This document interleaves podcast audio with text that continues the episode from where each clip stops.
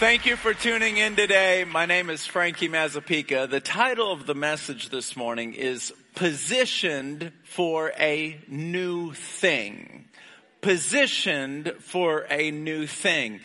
In Isaiah chapter 43 verse 19, it says this, "For I am about to do something new." This is God speaking. I am about to do something new. And then he says, "See, I have already begun." And then he asks the question, "Do you see it?" I'm about to do something new. I have already begun. Do you see it? And then he says two more statements. He says, "I will make a dry path." I will make a pathway. That's what he says. I will make a pathway through the wilderness. Have you ever been in a wilderness season where nothing is alive and you feel completely alone? Nothing is alive. You're trying to find something good. Can't find anything good. He goes, "I will make a pathway in the wilderness." And then he says one last statement. "I will create rivers in the dry wasteland." We're talking about a God who can create a river. We're talking about a God that throws stars in the air and doesn't lose count, and he names every single one. We're talking about a God who truly can count every hair on your head. For some of us, it's much less difficult. But we're talking about God here. In the next chapter, Isaiah chapter 44 verse 3, it says this, "I will pour water on him who is thirsty." That where your soul is dry, your heart is dry, your life is dry. Put those scriptures together. I am already doing something new. I will pour water on those who are dry. If you came walking in here this morning and you are feeling dry, I've got great news for you. His eye is on those who say, "I am dry." He says, "I will pour water on you." And then he says this for those of you who are parents. "I will pour my spirit upon your children, and I will bless your descendants." If you're sitting in this room and you're saying, "Well, let's do it," what are you waiting for? Put a pathway in my wilderness. Put a river.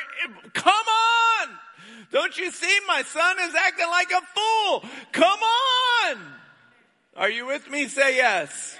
We're not talking about you. We're talking about the person next to you. Are you with me? Say yes.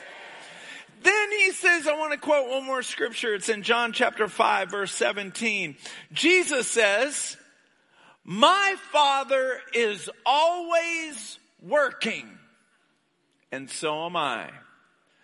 We can't see him working in our life. We can't see it. We can't see angels going up and going down. We can't see it. We can't see him making sure that our next breath has air. We can't see it.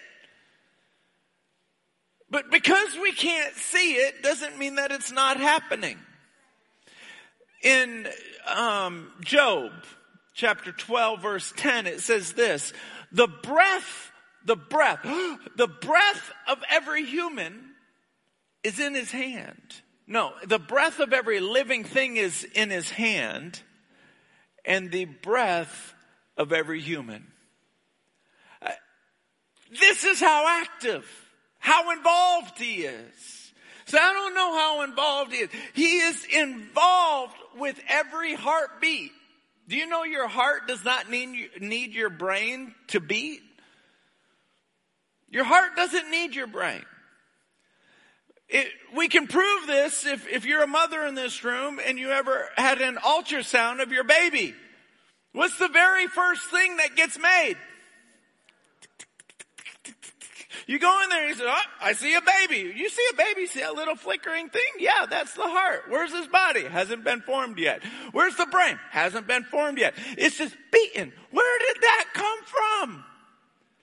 God started the heart. Do you know that the heart is the only thing that cannot get cancer?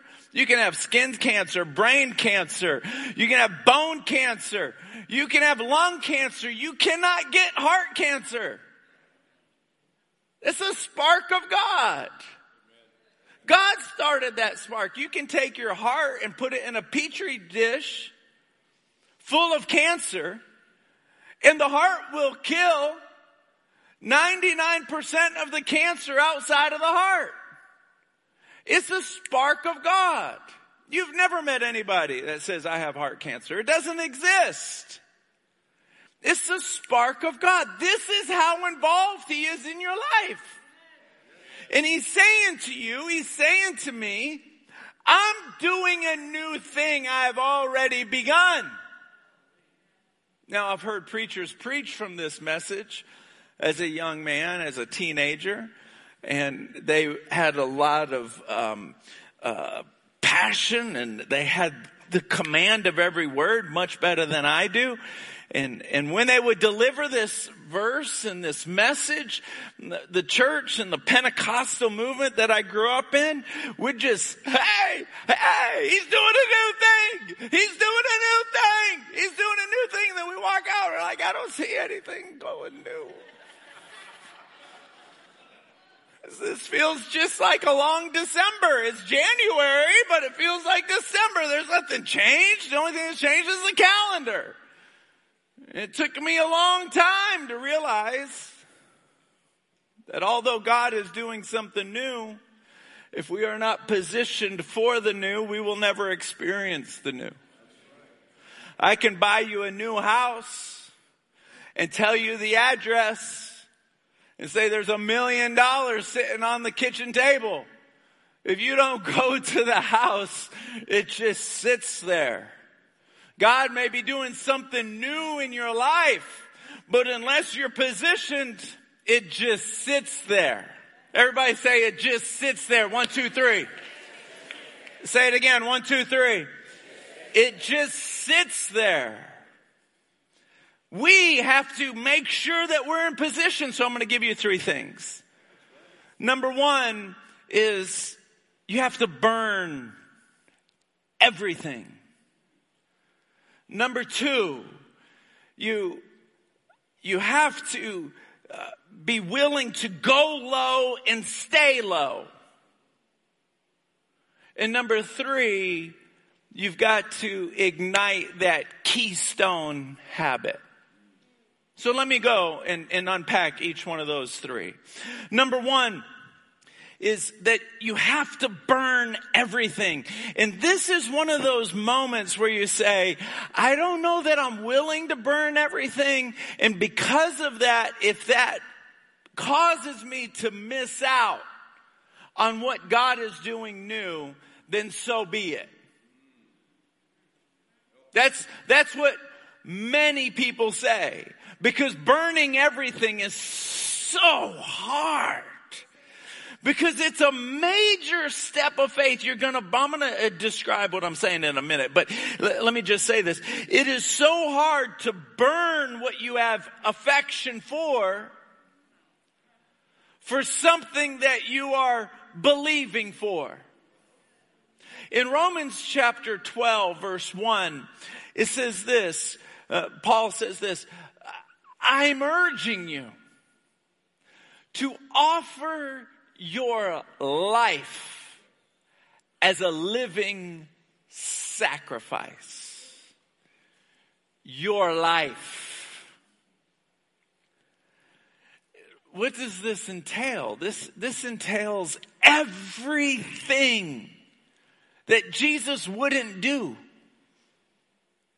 This entails everything that is dear to you, but it's a secret in your life. This entails everything that you believe in, but it causes friction. This entails lusts and desires that you know God does not approve of. To sit back and say, I'm going to lay it all down and let it burn. There's things that God's asking me to do that I don't want to do. It burns. It all burns. Sometimes we build our own theology. God is everywhere. I don't need to go to church on Sundays. That's your theology. There's the omnipresence of God. And then there's the manifest presence of God. The omnipresence is indeed God is everywhere. The manifest presence is these are the places where you will experience me. The grudges that you have towards someone. These people I will never speak to again. That's got to burn. All of it has to burn. I'm never going to speak ill of a person that's not standing there ever again. That's got to burn. Well, I'm just stating the facts. We don't want to know the facts. We want to know that you have burnt your opinion. If they're not there, you don't talk about them.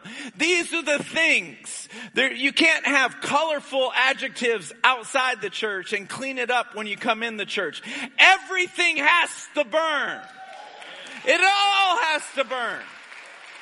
It's all got to burn. I was in Brazil a couple weeks ago, and we met.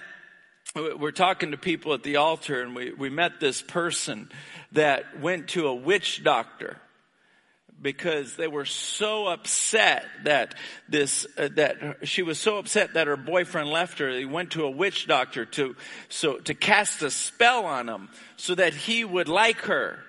And so she went to a witch doctor, and the witch doctor said, if you do this and you do that and you do this, a spirit will come into your life and it will cause men to desire you. She laid in a bathtub and put rose petals inside of the bathtub and invited this spirit that Brazilians know. It's a common name. Kind of like if I say Lucifer, you know I'm talking about Satan. But it's a common name. It's a name that they're familiar with. And they tried to tell me what it was, but they couldn't translate it from Portuguese to English. They didn't know how to translate it. And so they were talking to each other on how to translate it. And they couldn't translate it to me. But they all knew what it was. This spirit that men just are constantly looking at their body, looking at their eyes, desiring them. There's a spirit. And I want to say, I used to have a friend in high school. She was very pretty. She was like a supermodel. I remember sitting there in a pizza restaurant, and she would count the number of guys that would look at her. She'd go, 1, 2, 3. Before we got off the table, she was at like 16, 17. I'm sitting there as a kid going, dang, how hot do you have to be to have that many people? I mean, I can bump into people and they won't see me. It's a spirit. It's a spirit. It's a spirit. Let me get very, very specific here. It's a spirit. I hope I don't offend anybody, but if I'm not offending somebody, I'm not preaching to anybody. It's a spirit. If I'm a woman, do I get more guys looking at me if my coat is like this or like this? It's a spirit. It's a spirit. I just want to feel pretty. You want to feel desired. It's a spirit. Are you willing to burn that? Are you willing to burn that? Are you willing to burn an attitude? Are you willing to burn love withdrawal? I'm not going to talk to you because I want you to know what the world feels like without me in it. I'm not going to talk to you for like 2 weeks. Are you willing to burn that? Are you willing to burn what you have affection for something that you're believing for? God can say he has a new thing all he wants to. But if you're not willing to burn what you have to receive something that he has, you can forget about a new thing. Don't even call this 2022. Keep on calling it 2021. Nothing's going to change for you. You're going to live the same life over and over again with the same calendar. It's just a different number. Until we look at our spouse and say, I am not here to get you to please me. I'm here to please you and to serve you. And I hope it comes back the other way. And if it doesn't, you're still a living sacrifice. Well, I've spent all my time on point number one.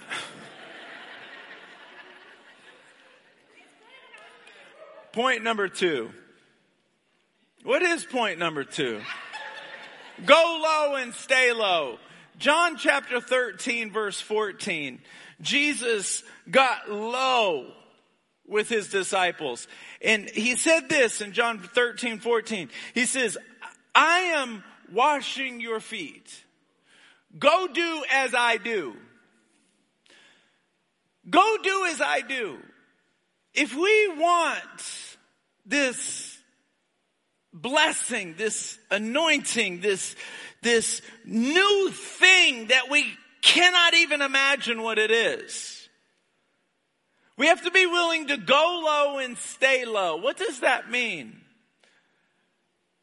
Love is a sacrificial act. Make no mistake about it. There's love at first sight. Every parent has experienced that. The first time you held your baby in your arms, you experienced love at first sight. Bang, love. There's a love that affection can introduce you to. You have affection and attraction towards someone, and over the course of time, it leads to love. But love does not last if it is not sacrificial. Love must have sacrifice attached to it. And when sacrifice evades itself from love, now it's just commitment. There's no love. Sacrifice must be baked into love. Probably the purest love on the face of the earth is a mother for a child. That child gives her nothing of material value. It costs her money. It costs her time. It costs her her life. It costs her her body. It costs her sanity. But even still, I'm willing to sacrifice it all for my little baby girl. I'm willing to sacrifice it all for my son. That's the most pure love because it's of the utmost sacrifice. To go low and stay low, not just for your favorite people, but for everyone. While I was in Miami, I went to a restaurant with my brother and my cousin, and it was on the beach. And there was a table. Perfect table is on the patio of the restaurant. And if you sat on this side of the table, you could watch the waves roll in. But if you sat on this side of the table, you just saw the back of the restaurant. There was two seats where you could watch the waves roll in. I live 95% of my life in the great metropolitan dry city of the Woodlands, Texas, Houston. I want to watch the waves. I want to see the waves. I want to watch people walk back and forth and roller skate and ride on what do you call that thing? Skateboard. I want to watch. I want to people watch. I want to watch the waves roll in. We have a beach called Galveston. We shouldn't even call it a beach, really. I'm not sure what it is. It's not a lake. It's not a pond. It's not a swamp. It's not a beach. It's like mix it all up, and that's what it is. Are you with me? Say yes. I'm looking at Miami Beach. I want to look at the beach, but they want to look at the beach too. And so now it's like, oh my goodness. Go low, stay low. Not for your people that you like. In every single situation, you go low and you stay low, and you go low and you stay low. You go low and you stay low. When you get into a fight, let's always remember the strongest person always makes peace. I know what you're thinking. Can somebody else be strong for once? It is what it is. The stronger person always apologizes. The stronger person always makes peace. You go low, you stay low. Jesus does not look at us and say, I don't know that you're sorry. I don't know that you're sorry. Are you sure that you're sorry? It's not how Jesus... I know you said sorry for your sins, but are you really, really, really sorry? He doesn't... You know what I'm saying? He doesn't, how sorry are you?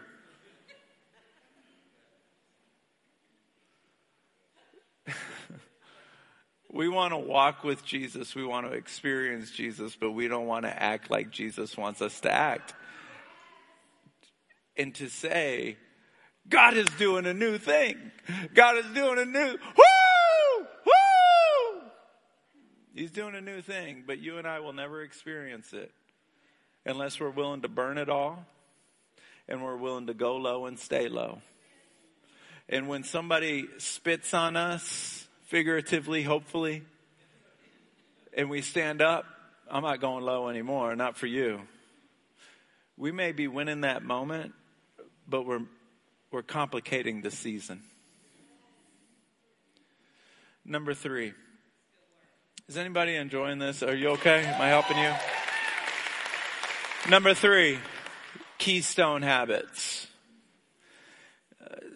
The only way I can describe what a keystone habit is two things. Number one, I want to recommend a book to you. It's called Charles Duhigg. Duhigg wrote it, and it's called. Does anyone know the? Yes, Power of Habit. Who said that? All right, you're the hero. The Power of Habit. Thank you, Charles Duhigg. He talks about keystone habits. And he tells this story about this lady, I believe her name is Amy. Amy was a divorcee, overweight, $10,000 in debt,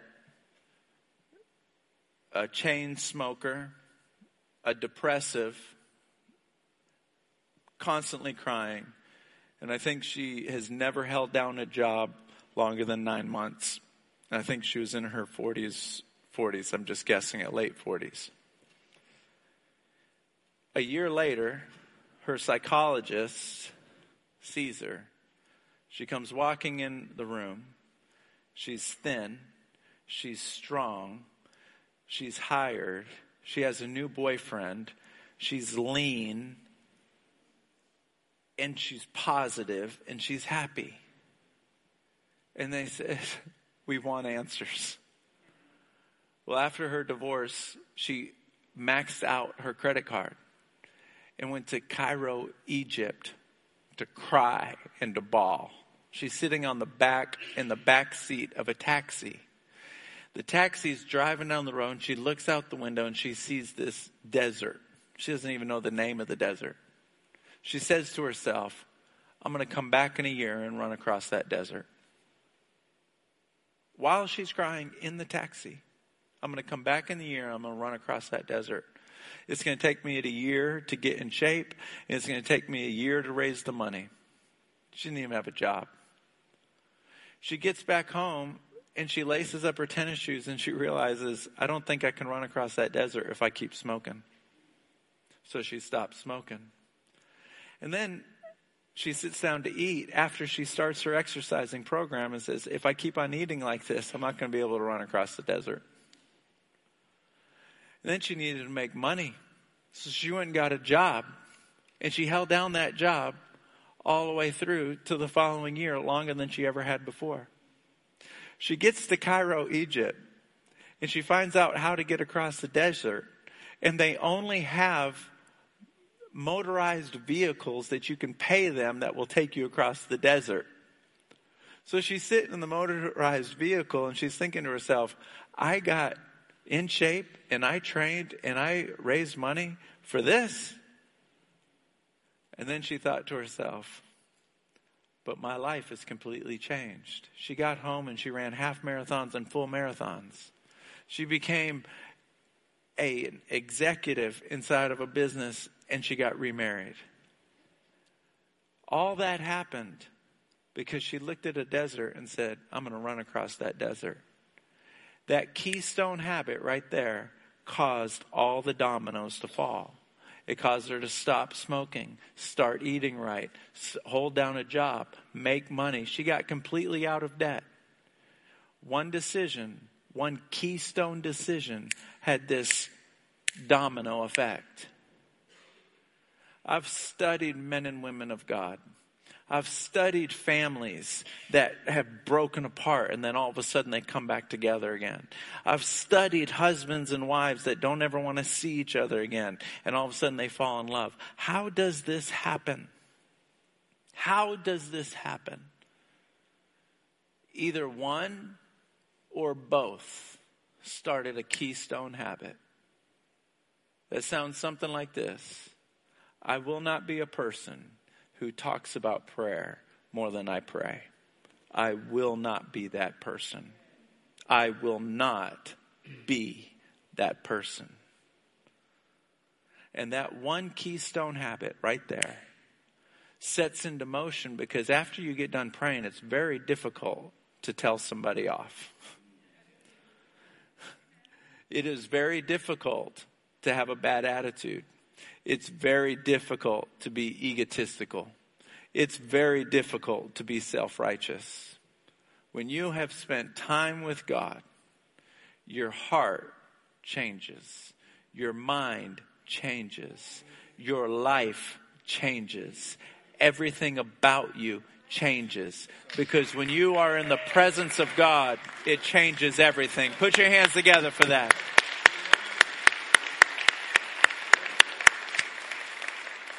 Let's remember that God is not just interested in being close to you so that you can have an address in heaven. That is of the highest priority. But blessings do not start when you walk down streets of gold. What his desire is for you is not to make you rich, although he may make many of you rich. Just remember me whenever that happens. He wants to partner with you to affect your entire world. To affect your world. Most people who pray for other people, deep down inside, they don't think anything's going to happen. But they're doing it because they don't know what else to do. And maybe, just maybe God will surprise them both and do something.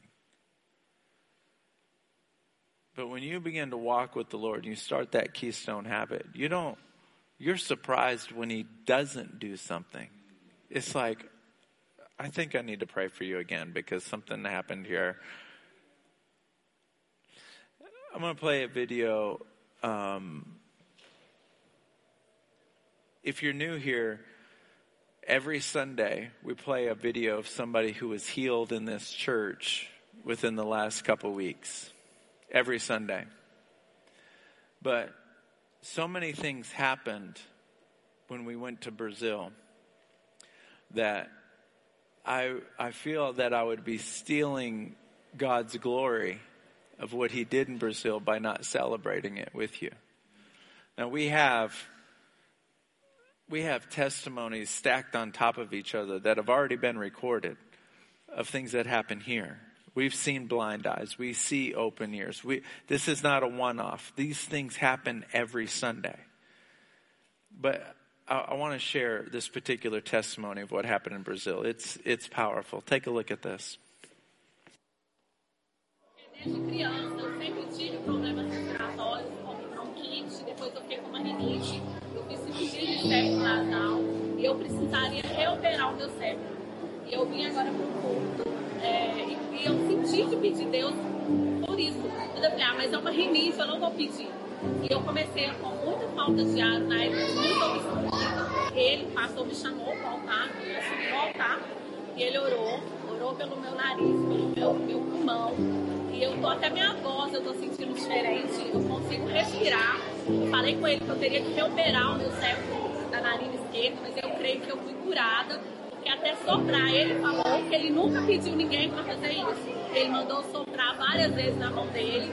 Eu soprei com força, com fôlego que eu não tinha antes, para a honra e glória do nome de Jesus, porque eu não conseguia nem encher um balão. E ele falou que ele nunca fez isso, que foi o próprio Deus que pediu que eu soprasse umas 10 vezes na mão dele com força, para testemunhar o que o Senhor fez por mim. Amém, glória a Deus.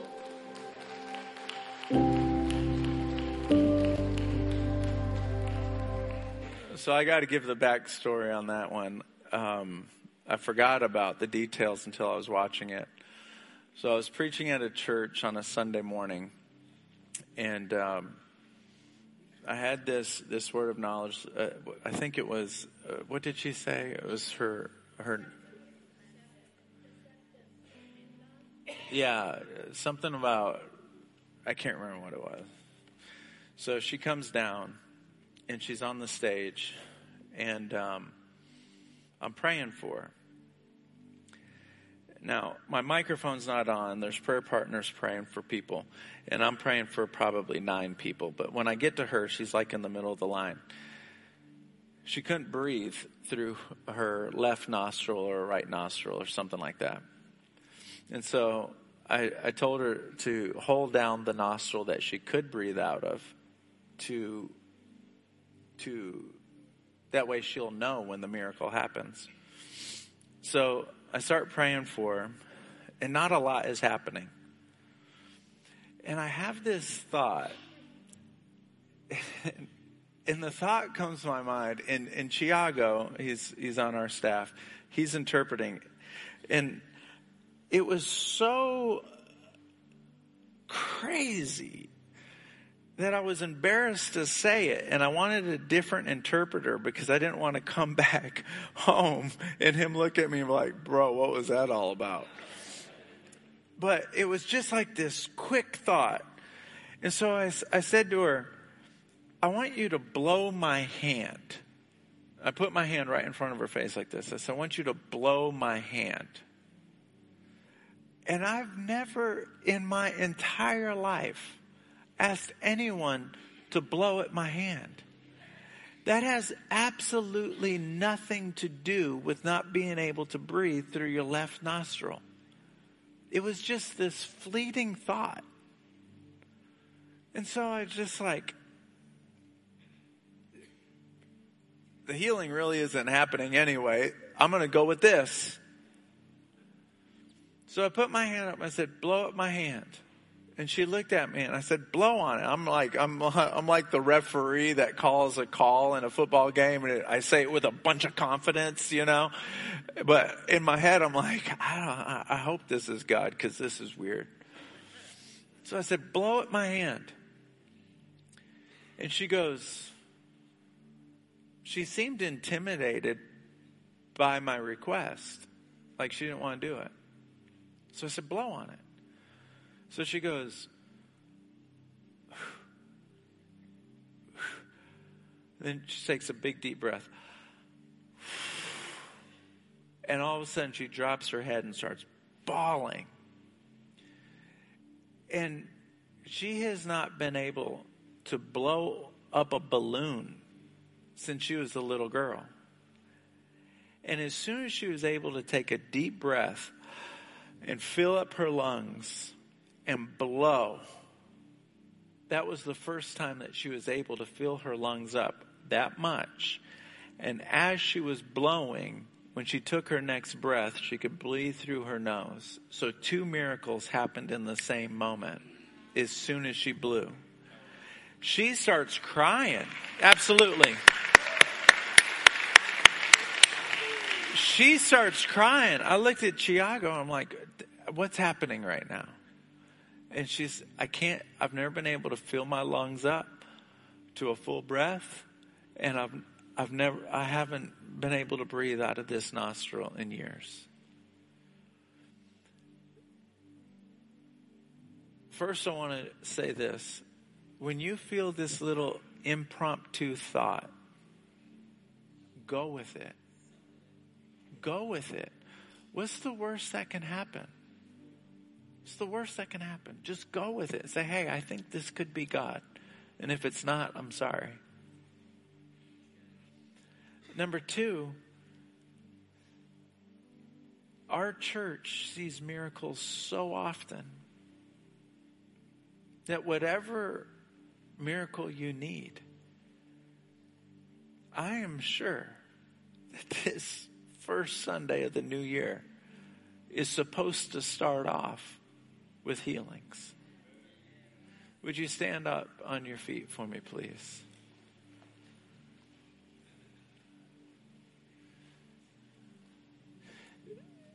Is there anyone here, you have a gallbladder issue? A gallbladder issue. If it's you, I just want to pray for you. Just come out of your seat real quick. Is it you? Oh, the Lord's going to bless you. Stand right here. Stand right here. A gallbladder.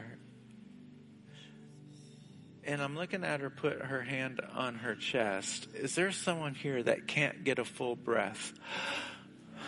Like what I was describing. You can't get a full breath. It's been a long time. To be able to fill your lungs all the way up with air. That sounds silly to the person that can do that. But once you can't do it, it gets really scary.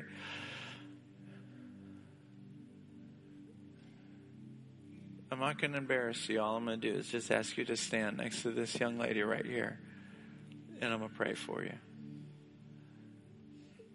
It may be COVID related. Ever since you had COVID, you're over it now, but you can't breathe fully. It's respiratory. If that's nobody, that means I was just talking to myself, but I feel like it's somebody in the room.